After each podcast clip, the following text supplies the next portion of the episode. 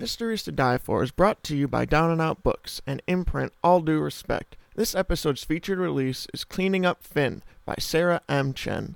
Life is a constant party for a restaurant manager, Finn Roos, when he seduces an underage woman on one of his booze cruises and loses her. Literally, it sets off a massive search involving the police, her parents, and a private investigator.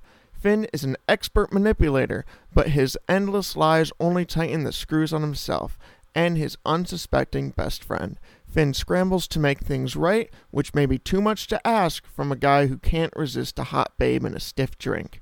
Ask for Cleaning Up Finn by Sarah M. Chen from your local bookseller or look for it at your favorite online retailer.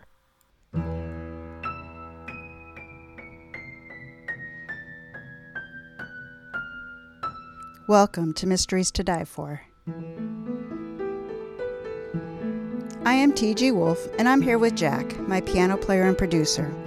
This is a podcast where we combine storytelling with original music to put you at the heart of murder, mystery, and mayhem. Some episodes will be my own, others will be classics that help shape the mystery genre we know today.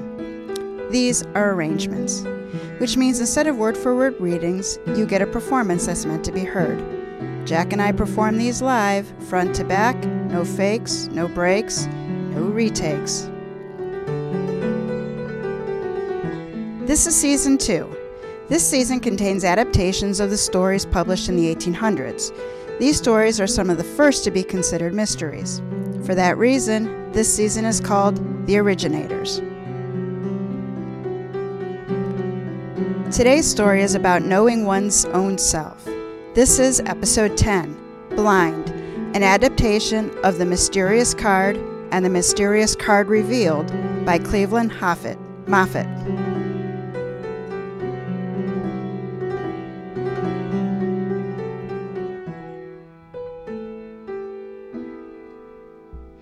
All right, Jack. So today's story is set in New York City, and um, the location's not really critical to the tale. It really could happen anywhere.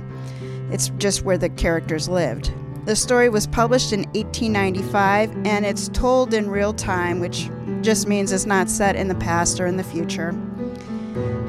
But our author, Cleveland Moffett, not Hoffett, gives us more of a location than most do. So we know it's in New York City and there's a reference to 23rd Street and Broadway. But a major incident happens on Water Street. So the first reference puts us in Manhattan, but seeing as we've already been there this season, I'm dropping our pin on Water Street, Brooklyn, all but under the Brooklyn Bridge. I chose the average of the address of 55 Water Street, which is a restaurant called Cecconi's. And it's got to be fantastic because it has a 4.3 rating with almost 1,400 reviews. So, this delicious restaurant is only seven and a half hours to the Royal Observatory, home to the Prime Meridian in Greenwich, London. Uh, we were here in Manhattan in episode 7, so just three episodes ago, uh, with a mystery set in the 1880s. Uh, the story of the mystery missing mis- seamstress, if you remember it, and a family secret. So, this story really is about the mystery. The timing and setting are virtually irrelevant, which gives me nothing to talk about here, so we're going to move on to the reviews. There are very uh, a couple different versions on Goodreads. So I chose the one with Mysterious Card that had 57 ratings with an average of 3.44. The only five-star uh, review I found said, "Couldn't put it down!" exclamation point. My heart is racing! double exclamation point. I need to know what it means! double exclamation point. Here's a couple three-star reviews, and these are more typical of, of what you found. Interesting plot, However, the intriguing story turned into an unbelievable, unrealis- unrealistic one at the end. Although the author tried to give an explanation in the second part of the book, which is the mysterious card revealed, it became apparent that there was no way to explain the illogical plot of the first part. Another three star review said Two stories. The mysterious card sets up a situation. A man has a card in an unreadable language, but everyone he, know- he shows it to suddenly wants nothing more to do with him. A neat bit of tension building with a cliffhanging conclusion. Unfortunately, the sequel offers a solution so couched in pseudo mystic babble that it destroys all the entertainment value of the original tale. So, there we got it, Jack. There's, there's not a lot of uh, love on Goodreads for this story. And tell us about our author of the day. Why not?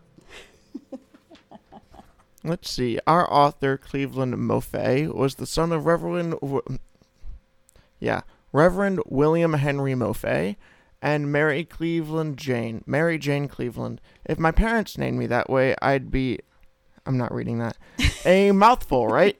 Cleveland wasn't born in Cleveland. Oh, but I was. I thought that was kind of interesting. He was born in Boonville, New York, on April 27th, 1863. While he was being born, the Civil War was raging. I don't like that phrasing. well, then rephrase In the middle of him being birthed, the Civil War was going on. Anywho, the Battle of Chancellorsville um, began uh, three days later, actually April 30th, and this was in Spotsylvania County, Virginia, which is an awesome name for a country. County. it's, anywho, the famous Lieutenant General Stonewall Jackson was wounded in this battle by friendly fire, and he died a week later. This has nothing to do with Cleveland Moffett, except the overlap with his birthday. So now you know about things you didn't care about. Moffett, or Moffat, as you may, went to Yale College and they joined the New York Herald newspaper. That would be Yale College for those who. If it's pronounced Moffat, it's pronounced Yale. Anywho, he was he joined the Herald newspaper in 1887, and his first five years he spent in Europa and Asia, and he also worked as a writer and interviewer. That's Europe and Asia. Anyway, he eventually transitioned to editorial work. Uh, he may have been fluent in French, but we don't know, I guess, uh, because he translated a few books to English. He also wrote stories in magazines and gave lectures. Somewhere in all of that, he wrote his own fiction. The first short story listed for him is The Mysterious Card in 1895. The next year, he published The Mysterious Card Revealed. In this adaptation, we combine the two, just so you know. All right, so we're nearly ready to begin our story. While Jack resets his microphone and warms up his fingers, I'll explain why we're doing these adaptations instead of reading them as they were written. Two reasons the language from the 1800s is hard and can be difficult to understand with our modern ear. The speech cadence is different, and oh my goodness, the commas and the semicolons. Uh, the second is that the style and length of many of these stories were not created for listening. With these adaptations, we keep the heart of the story, preserving the groundbreaking narrative, but update the packaging for easier digestion. Character names are in the show notes. And so now we are ready for Blind. Jack, take us in.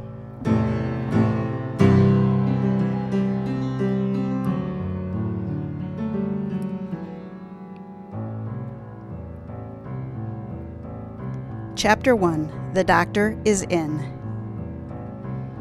An early day, then, is it, Sophie? I said to my secretary as I closed the door behind a very pregnant Mrs. McGee. It's too pretty a day to be inside, and I'm sure you can find better company than an old family doctor. Surely there is a young man in this city wanted to take you on a turn through Central Park. Sophie blushed, but she spoke not of this young man, but of business. There's one more appointment scheduled, Dr. Ridgway. A new patient, a Mr. Burwell. Burwell? Richard Burwell? I asked. Yes, doctor. You know him then? she asked. No, of him, to be exact. He's a successful businessman and shares the fruits of his labors with the orphanage. Many foundlings have benefited from his generosity. Exactly on time, the door to my practice opened and in walked Richard Burwell. He was a tall man, brought down to average height by a stoop in his back. His hair was an unremarkable shade of brown, and his eyes were equally brown and so full of compassion I nearly felt compelled to confess my own troubles. Mr. Burwell, I said, it's a pleasure to meet your acquaintance at long last. Please come into my exam room. You know of me, Dr. Ridgway? he asked, following me into one of the two rooms reserved for patients. Yes, sir, I said. I call on St. Anthony's home when a need arises. Your work there is nothing less than life saving. A weak smile graced his lips. I expect your work there is life saving. I merely write checks and play with the children. I respected the man's humility and made no further attempt to argue my opinion. Instead, I asked, How can I help you today? Your reputation precedes you, Doctor, he said. All of Manhattan talks of your competency and your insights. That's why I've come. I'd like you to do a full examination of me. Of course, I said, a simple matter. You expect me to find something? It would be easier if I know what I'm looking for. Mr. Burwell shook his head. It's better this way, he said, and began taking off his coat. I saw plainly enough that something was bothering the successful businessman and celebrated thro- philanthropist. I took my time, twice the amount as I usually dedicate to the mundane task. His heart beat strong and regular. His lungs were clear with no hint of a rattle. His bones were strong and his muscles smooth as beget a man of business. His tongue was a healthy pink with no spots. His eyes were. His eyes were clouded. You found something, doctor? asked my patient. Perhaps, I said. Can you read the third line of the chart on the wall? Burwell did so with no trouble. I gave him several other tests, the results of which led to my diagnosis. Farsightedness, I said. Age related, I should think. A pair of spectacles would fix you up. Burwell's hand covered mine. That's it, he asked. That's all you found? I sank onto my stool. I confess, Mr. Burwell, that your eyes have an unusual clouding. My first thought was cataracts, but as you passed the tests perfectly. Have your eyes always had that milky quality to them? My entire life, he said. There was sorrow in his voice, an element of sadness that was all but tangible. You thought I would find something else, I said. Tell me, what? Burwell opened his mouth as if to speak and then pulled back. Perhaps next time. He's going to be dead next time.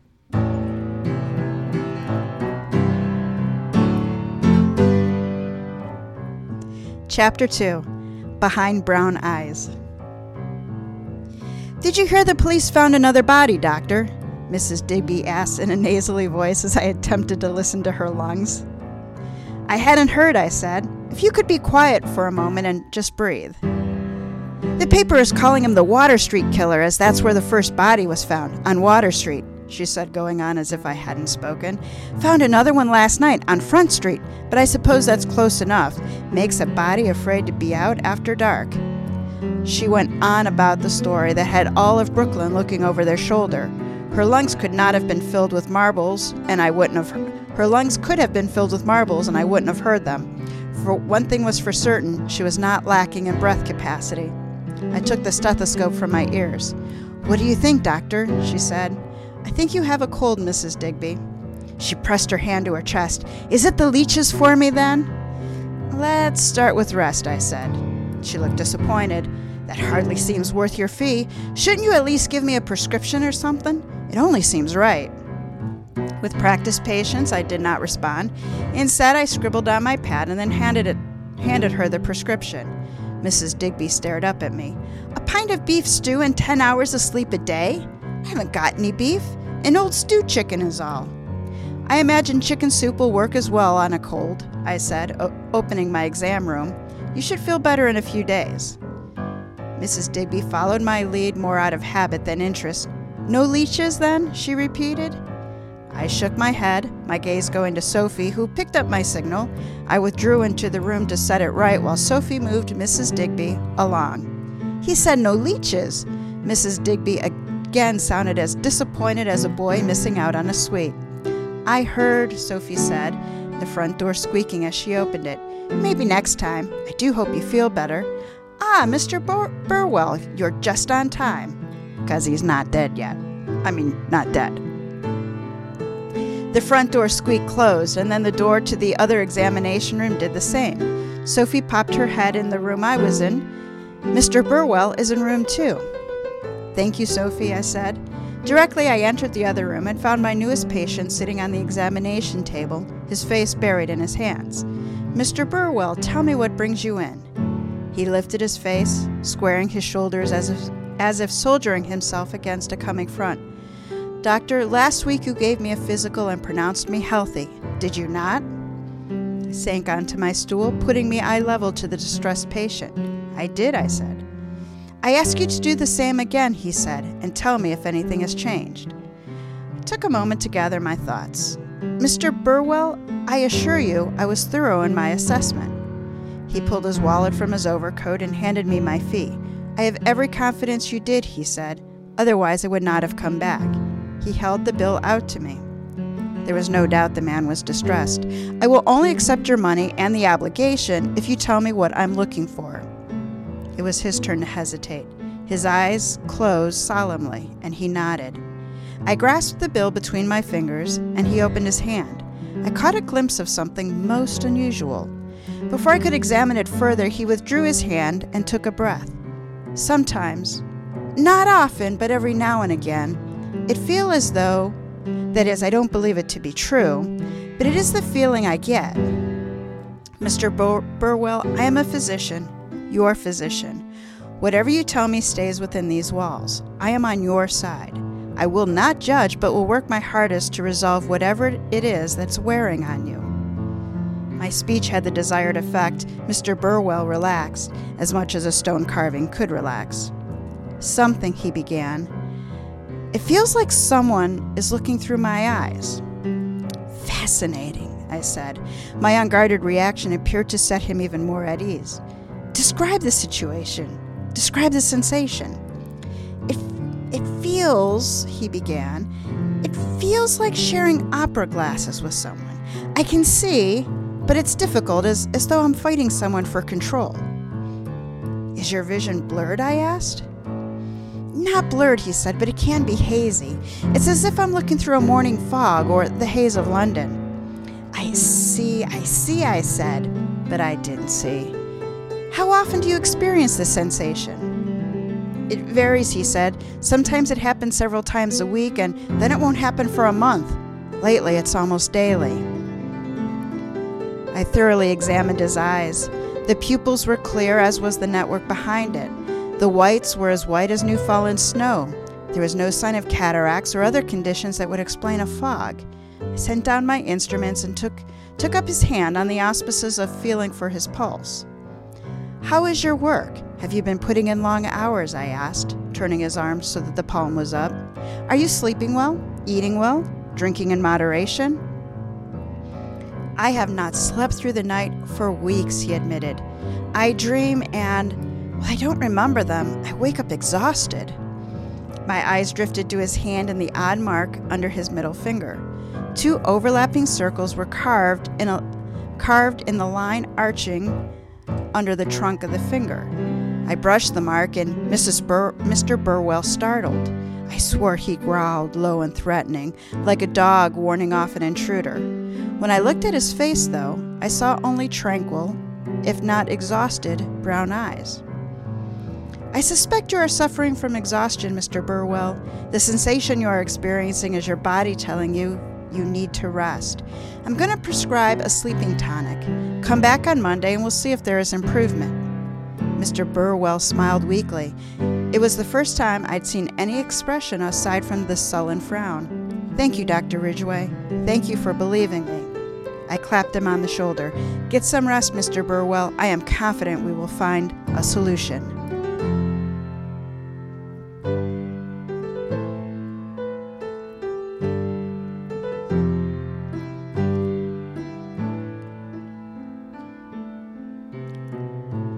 Chapter 3 Ringing Saturn.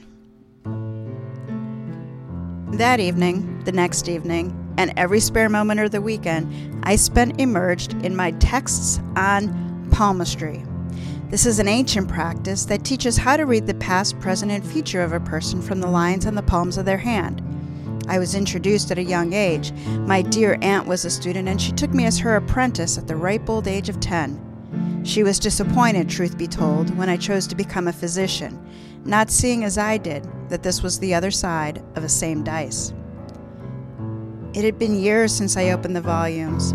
The responsibilities as husband, father, and doctor left precious time for passions. Still, it came back to me quickly. The pads just below the fingers were named for the ancient gods. Jupiter sat underneath the index finger, Saturn under the tallest finger. The Sun was under the ring finger, Mercury under the pinky, and Venus at the base of the thumb. The unusual mark on Mr. Burwell's palm was on the mount of Saturn. Saturn was the center of balance, discipline, and independence. The lines across the palm from top to bottom were of the heart, head, and life. The fate line tended to run in the opposite direction, wrist to middle finger. Mr. Burwell had a line that encircled Saturn. It was not the heart line, but another, one that I didn't have and I had never seen in my exploration. Studying day and night, as I said, until the point my wife threatened to feed my dinner to the dog, I pored over the books. As I dressed for Sunday dinner with friends, I had come to the conclusion that the ringing of Saturn was an indicator that Mr. Burwell was troubled. I was so transfixed by the unusual birthmark that I failed to memorize the lines. An opportunity wasted for sure, and I would like to know if his fate line or lifeline had broken or had islands. Mr. Burwell's troubles were put from my mind once we arrived at the home of our hosts. The talk of the party was yet another murder on Water Street. The killer was getting bolder, this time leaving a cryptic message written in the blood of his victims. The noisiest busybodies of the group agreed the message was in an old French that police were working to understand. That afternoon, that Monday afternoon, Mr. Burwell was back on my table. If possible, he looked worse. The draft wasn't strong enough, I said, looking at his bloodshot eyes. Did you sleep at all? I did, he said, and I dreamed. I was in an alley. The slate beneath my feet was wet, and the tall walls created a brick canyon. Two buildings met at an angle, creating a pocket, so to speak. I was pressed into it, held there by an Egyptian woman. An Egyptian woman, I repeated. How did you know she was Egyptian? Burwell shrugged, shaking his head. I knew her in a way, and I was I was afraid of her. He rubbed his hand down his arm as if to warm himself, his gaze on the corner of the floor. And why were you afraid of her? I pressed. Because she could see. Burwell raised his eyes to me. What does that mean? I didn't know. Describe her, I ordered. Burwell complied. Average height for a woman, willowy thin, graceful. She always is well dressed and her hair neatly arranged. Her hair is black, her skin dark, as if she never wore a hat in the sun. Her eyes are gold, and she never smiles. She never smiles, I said, echoing him again. She hates me, he confessed in a quiet voice. Of all the men I have met, Mr. Burwell was one of the least offensive. Hates you, I said, but why? You're a good businessman, a patron of the community. What causes she to hate you? He shook his head, having no answer. I picked up his hand, turning it over to expose the palm. Have you had this mark your entire life? Yes, he said. I don't remember a time when it wasn't there. Have you ever had your palm read, Mr. Burwell? No, doctor, I don't believe in that hocus pocus. I prefer to put my money in the pockets of men of science, like yourself, not in the hands of charlatans. I cleared my throat. well, I know something of the ancient practice. You see this line here? This line rings Saturn, where the mark sits. Ancient texts refer to this line as an indicator of a troubled life. Mr. Burwell's blank face did the most ex- unexpected thing. It broke into tears.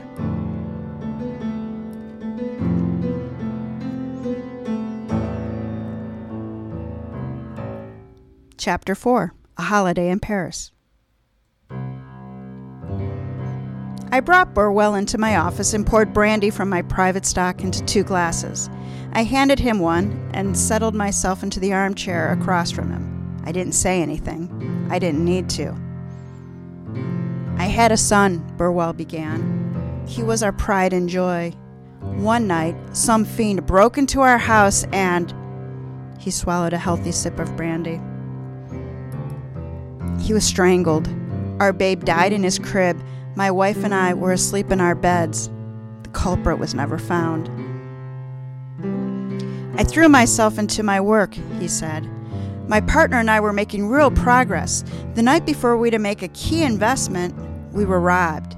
It should have been impossible. Only the two of us knew what we were doing and knew we had the cash on hand. There was no choice but to move forward. By this time, my daughter was born. My wife threw her life into the girl, making her dressing room into the nursery. My partner and I gradually rebuilt what we had lost, but it took five years to do. Those sound like hard times, I said sympathetically. Those were the good times, he said, compared to what was to come. He finished off the brandy. Eight years ago, I went to Europe for business. My wife and daughter traveled with me, a working vacation. I had gone on to Paris, leaving my wife and daughter in London with friends. One evening, I was sitting in a garden watching people come and go. It was a popular spot. A woman came toward me. She was on the arm of a man. I don't remember much about him. He wore glasses, I remember. She was beautiful. Dark hair, dark complexion, magnificently gowned. She had the most striking eyes. I stood and went to the bar. Like the woman you dreamed of, the Egyptian. Burwell held out, held out his glass for a refill. It was the first time I saw her, he said. I watched her sitting at the small table. The man's back was to me.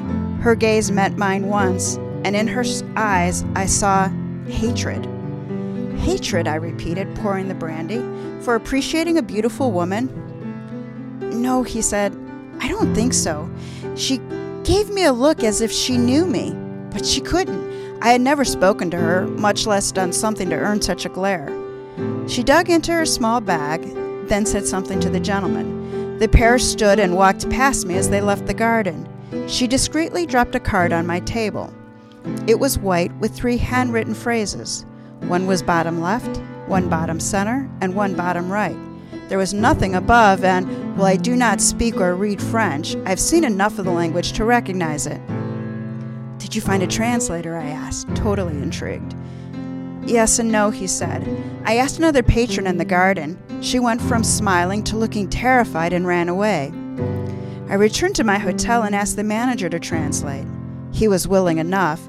After examining the card, though, he demanded I leave his hotel immediately.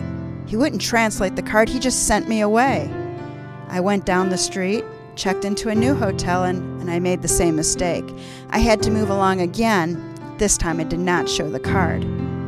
How curious, I said, returning the decanter to the bar. That is one word, he said, although not one I would choose. The next day I came across a police detective and asked him to translate. His examination of the card resulted in an escort to the Paris police station and an extended interrogation. I was only allowed to leave with the intervention of the American consulate on the condition I leave the country immediately. I sent word to my wife and returned to New York. When she and my daughter returned, I told her the story. She was angry on my behalf until, at her request, I showed her the card. She left me. She could not disguise the anguish she felt, and she refused to speak of it. I have not seen her or my, my daughter since that day. The misfortune this good man had endured was unimaginable. My God, I said, did you lock that card away? If only I had, he said. I told my partner about the card, about Paris, about my wife. Surely he stood by you, I said. What did he do? He severed our relationship, he said, saying that he never wanted to see me again. I was dead to him. Drink down my brandy. Tell me you have locked the card away now. I did, he said. It's been in the home safe, in my home safe for these last eight years. I wasn't sure what to think. The story was fantastic. Anxiety certainly could not be the cause of his misfortune. I thought to ask to see the card myself, but I doubted that he would let me. Tell me about this woman, the one you dream of. Burwell shifted in his chair. There's not much more to tell, he said. I see her face in my dreams. She's always beautiful, always cold. Her eyes, they always see. You used that phrase before, I said. She sees. What does it mean? Burwell stared at me. I could see it in his eyes. He didn't know.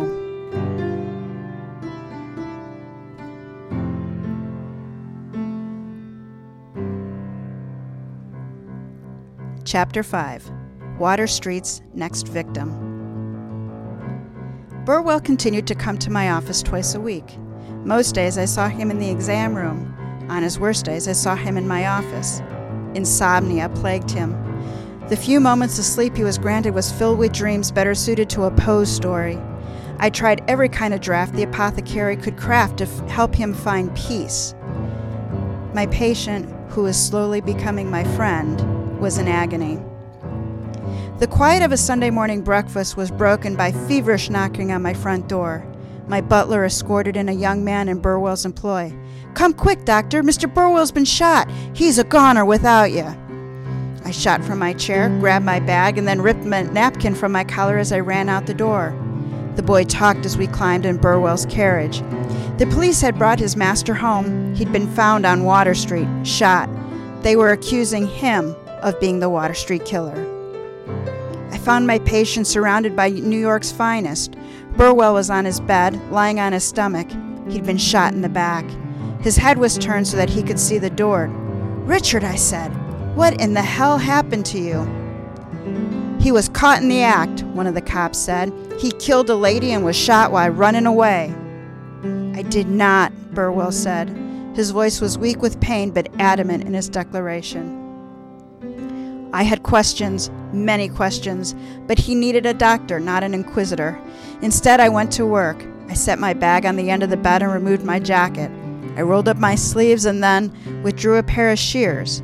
I cut through the fine wool of Burwell's jacket and then the soft cotton of his shirt. The bullet entered below the rib cage on the left side. There was no exit wound. I looked to the officer in charge. The bullet has lodged close to his heart. I can't remove it. I crouched near Burwell's head. What was I to say? Burwell, he seemed to know and relieved me of my burden. I've changed my will, he said, and I've named you my executor. Give my fortune away to charity, but do me the service of determining if I have harmed anyone. If I have, give the money to them with my sincerest regrets. I had no choice but to honor his dying wish. I stood then and faced the cops. The lead cop squatted until he was eye level with Burl. Why'd you do it? Why'd you kill all those innocent souls? Confess all, he said. Die with a clear conscience. I am innocent, Burwell stated clearly. What were you doing behind that bar? the cop said. What were you doing with that doxy? Burwell didn't have the answers the cops wanted. He denied every accusation, refuted every charge. He had been to a nearby mission and visited a woman dying of consumption. A woman from a mission was with him and would verify his story. The bullet must have done more damage than I expected. Richard fell into a deep sleep, and less than two hours later, his suffering had reached the end. He passed peacefully into the next life. All right, this is the part of the story where we pause to give you a chance to catch the killer. You know everything I know. I haven't held anything back. It's my job to find the truth behind Richard Burwell's life and, in doing so, his killer. All right, Jack, where would you start? I feel like I don't know anything. I'm sorry. I really thought it was going to get more into it, and it was like, actually, that's all you get to know. Like, that's everything. So, um, I can't say I have any idea. I have to say, this is a tricky one, and, and I don't know by modern standards whether this would be very satisfying. I said this was cutting edge at its time, and part of the reason it was cutting edge was because at the end of the first book, The Mysterious Card, um, he doesn't resolve it. Cleveland Moffett, or Maffei, as you say, didn't resolve it.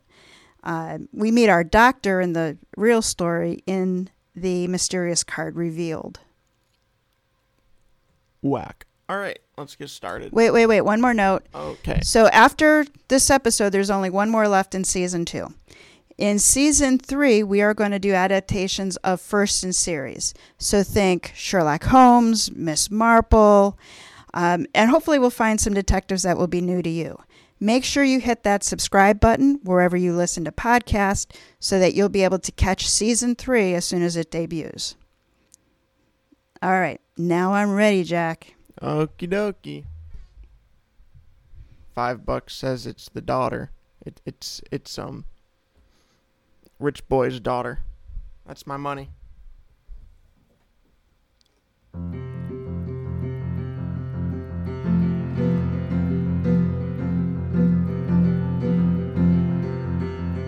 Chapter 6 Secrets of the Nile the rest of the day was consumed with police and attorneys.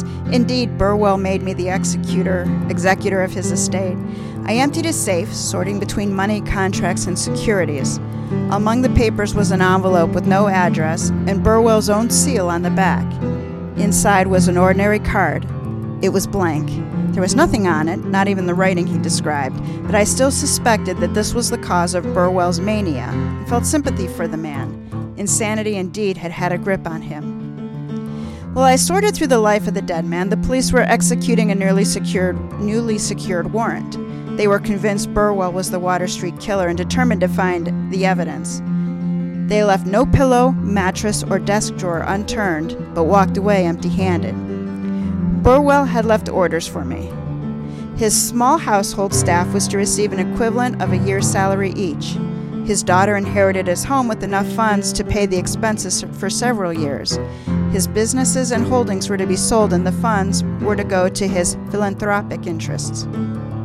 The next day, Monday, I closed my practice early and returned to Burwell's home to further work on the liquidation of his businesses. As I walked along, a couple came toward me. Both had dark hair and were well dressed. They paused in front of Burwell's home. The man looked up to the windows. The woman, though, lifted her face away from the home, to the sun. The man spoke to her. She nodded. Her expression seemed to be one of suspicion. As the distance between us closed, she lifted her gaze to mine. Her eyes were golden. Startled by the unusual nature of her beauty, I dropped the notebook I carried. The couple passed me as I fumbled to recover the tome. Book firmly in hand, I looked after the pair. The woman walked forward. The man looked over his shoulder at me, his expression one of complete contempt. Key in the lock of the front door, I sought to push the odd encounter out of my mind. My subconscious did not allow it, and it pushed at me until. The woman! Looking up the street, the couple had reached the next crossing and was turning. I abandoned the key and the book, racing after them without regard for my appearance. At the corner, I flattened myself against the stone of a building, peeking around to see their position without giving away mine. They walked as without a care, neither looked in any direction other than forward. I followed, always watching from the cover of a building or a doorway, waiting until they turned the next corner. Just as I began to wonder if they had a destination in mind, they entered a storefront. The large front windows were filled with exotic decor for the home. Elegant gold letters announced this to be Secrets of the Nile, Yusuf and Halana Naji, importers. Dr. Ridgway, is that you? A voice said behind me. Jumping a foot in the air, I turned to find the plump form of Mrs. McGee. Indeed, I said, composing myself, you are looking well, coming right along. Right as rain, as they say. She stroked her protruding belly as mothers tend to do. What brings you to our corner of New York? I indicated the shop across the street. I'm in the market for a gift for my wife, I lied. A patient recommended it, I lied. Oh, yes, she exclaimed, confirming the recommendation. Mr. and Miss Naji have the most wonderful collection. They came here some years ago. They had moved from Egypt to Paris to New York. Isn't that a life? I can't imagine the travel, and with Miss Naji being blind and all. Her brother is a real saint, or whatever it is the Muslims call their saints. Miss Naji, she is gifted with sight. Sight, I echoed. But you said she was blind. Well, she is, Mrs. McGee said. Blind as a bat when it comes to tables and chairs and the rest of our material world. But when it comes to the other world, well, I doubt there are many who see more than her. I see, I began, but Mrs. McGee laughter cut me short. Too much of a science to believe, are you, Dr. Ridgway? Well, Miss Naji does not do readings or seances. She doesn't sell herself. That's how you know she's real. She won't take a penny from you. That is her brother's role. I hope you brought your checkbook. The Nile is a first class store, if you understand my meaning. You have piqued my interest, Mrs. McGee. I tipped my hat. Good day. I swiftly made my exit from my patient, dodging a wagon as I crossed the street. A bell announced my entry. I busied myself with an inspection of a collection for sale.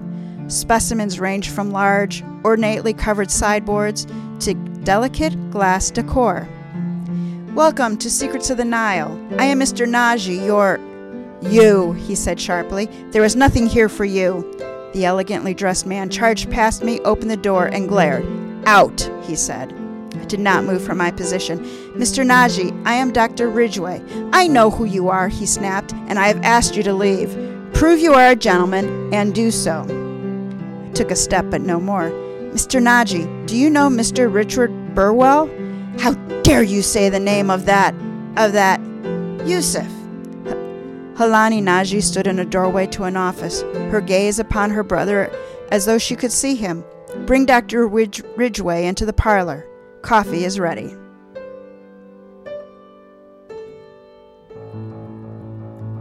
Chapter 7 A Killer Revealed. Yusuf Naji shut the door with more force than necessary and took my elbow in the same manner.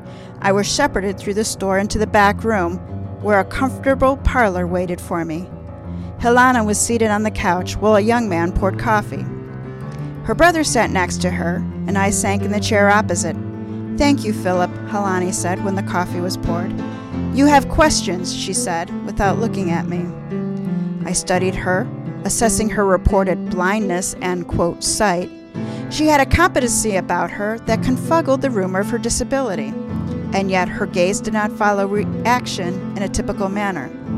Your questions, she prompted again. You know Richard Burwell.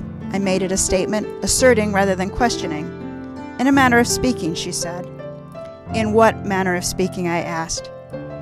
Are you familiar with the term kulos? I frowned at the unexpected question.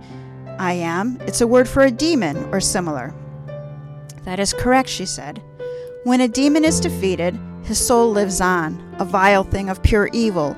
Once in every great while, if an innocent soul does not enter the newly born babe quickly enough, a kulos soul will push into the body. The child and then the adult has two souls, one good, one bad. I scoffed. Are you saying you think Richard Burwell had two souls? She gave a delicate shake of her head. I am saying I know so. We were in Paris when I heard a cry, a soul dying out for mercy. I knew that evil had committed a crime. Yusuf arrived to find the body of a street boy. The next evening, I felt the malignance, and Yusuf captured the kulos. I commanded it, and it confessed its sin. My concentration was broken by a noise, and the kulos took the opportunity to retreat, hiding behind the other soul. The following evening, she said, my brother and I were strolling through the garden. Mr. Burwell sat alone. He did not recognize either of us. The kulos so screened itself in some manner. I determined that the good soul may be the key to ending the kulos. I devised a plan to warn Mr. Burwell without alarming the kulos. The card you dropped on his table, I said. But it was blank. How could it help? To an open mind, she said. The card reveals all. Mildly insulted, I attempted to disarm her. Richard Burwell died yesterday morning. At last, her brother said. We should like to see him, she said. Naji left the store in the care of his employee, and we three rented a cab to carry us to Burwell's home. The keys and my notebook were as I left them. I unlocked the door and led them through the front hall to the office. It is here, I said. The card. See for yourself. It's blank. I retrieved the envelope from the discard pile and the card from within it. It was the brother who accepted it. You are looking at it incorrectly, he said, turning it until I was nearly looking at the slim edge. As if by magic, three hideous images appeared with a messy scroll beneath. The first strangled a baby, the second emptied a stave, the third plunged a knife into a woman's breast. Dear Lord! I dropped the card, feeling dirtier than if I'd bathed in a chamber pot. That is the Kulos and his crime, Helena said, drawn by its own hand. I remember Burwell telling me of his son and of the robbery that set his business back. Who was the woman? I asked. She died over 200 years ago. She was one of eight the Kulos killed that night, nuns he buried in the basement of their convent. Sick to my stomach, I went to Burwell's bar and poured his finest scotch. I don't understand, I said. Richard Burwell was a kind and generous man. He could not have killed his own son. That I know. Well, it was not Burwell So who killed his son, Helena said. It was his hands, under the control of the Kulos. We did our best to protect the innocent. Yusuf wrapped his arm around his sister's waist. We moved here to New York to counter the Kulos. It would go dormant, sometimes for months at a time, and then rise hungry. A tear slid over Helana's cheek. We were not as successful as I had hoped. I cocked my head in wonder, and a chill ran through me. The Water Street killer. It was Richard Burwell. Yusuf nodded solemnly. The Kulos was in control. Mr. Burwell had no idea what lived in him. We tried to show him what he was, but to no avail. He was blind to his nature. You didn't call him out, I said. You could have saved so many, I challenged. Who would have believed us, Yusuf countered. Working as we did, we limited the damage he caused. Until the other night, I arrived more quickly this time. It was you who shot him, I said. You who raised the alarm. Yusuf ex- exhaled loudly. I was too late to save the woman. The Kulos beat me again. I need to see him, Alana said. I need to know. I led the way into the parlor, to the table set with the coffin and Richard Burwell's body. I had watched the man die. I knew that he slipped peacefully into death, and yet what laid upon the table in that coffin was a vile creature. The face I knew was sagged and melted, contorted into a creature birthed in hell. We are too late again, she said, turning her head into her brother's chest. He has escaped this world. We have done our duty, Yusuf said to her. That was all we could do. With a heavy heart, I closed the coffin.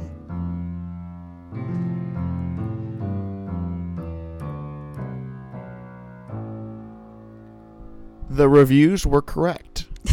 the reviews really were correct. So let's talk about this story. Does the logic work? Yeah, but you know, that's the great thing about magic and fantasy. As long as the author stays within the rules that they've created, there's going to seldom be a logic flaw. I mean, you know, unless it involves time travel, and then you can always find the flaws. I think there's some room to explore the amount of awareness that Burwell had for his other nature. In the original stories, Burwell seemed completely oblivious of the other soul. Um, there was no mention of memory gaps, and it seemed like if he did do the crimes, he would not walk away without, you know, some kind of souvenirs torn clothes, bruises, dirty, some physical sign he couldn't explain. And it also seemed to me that Richard Burwell would have had some ill effects from the Kulos night out. For this adaptation, I turned those into exhaustion and nightmares. Like many mysteries in this era, the lead in the original story was not so much the detective as the person that everyone spilled their guts to. I gave the doctor a name and I put him in the driver's seat, and I but I was true to the resolution. It's both satisfying. We know that Burwell was the Water Street killer and that the Seer's brother did kill him, but it's also wholly unsatisfying, especially as a mystery. It did make me think about mental illness and split personalities, and I'm kind of curious to do a little bit more research into what common thoughts were of the day. Um, this story was published in 1896, and I'm in the process of reading The Strange Case of Dr. Jekyll and Mr. Hyde, which was written some 10 or so years earlier, to see if there's any parallels, and so far not. It seems Dr. Jekyll was a self made monster, while poor Mr. Richard Burwell was truly cursed. So that wraps up this episode of Mysteries to Die For. Support our show by subscribing, telling a mystery lover about, about us, and giving us a five star review. Remember to hit that subscribe button too. Of course, we'd love it if you became a member of our Body Bag Brigade by financially supporting the show this season with the one time donation. Pay what you can. Information is in the show notes and on our website, tgwolf.com forward slash podcast. Mysteries to Die For is written by T.G. Wolf with contribution from Jack Wolf. Blind was written by T.G. Wolf, adapted from The Mysterious Card and The Mysterious Card Revealed by Cleveland Moffett. Music and production are by Jack Wolf. Episode art is by Shannon Leahy. Join us in two weeks for the last episode of this season, episode 11 Natural Causes an adaptation of The Notting Hill Mystery by Charles Felix. Jack, take us out.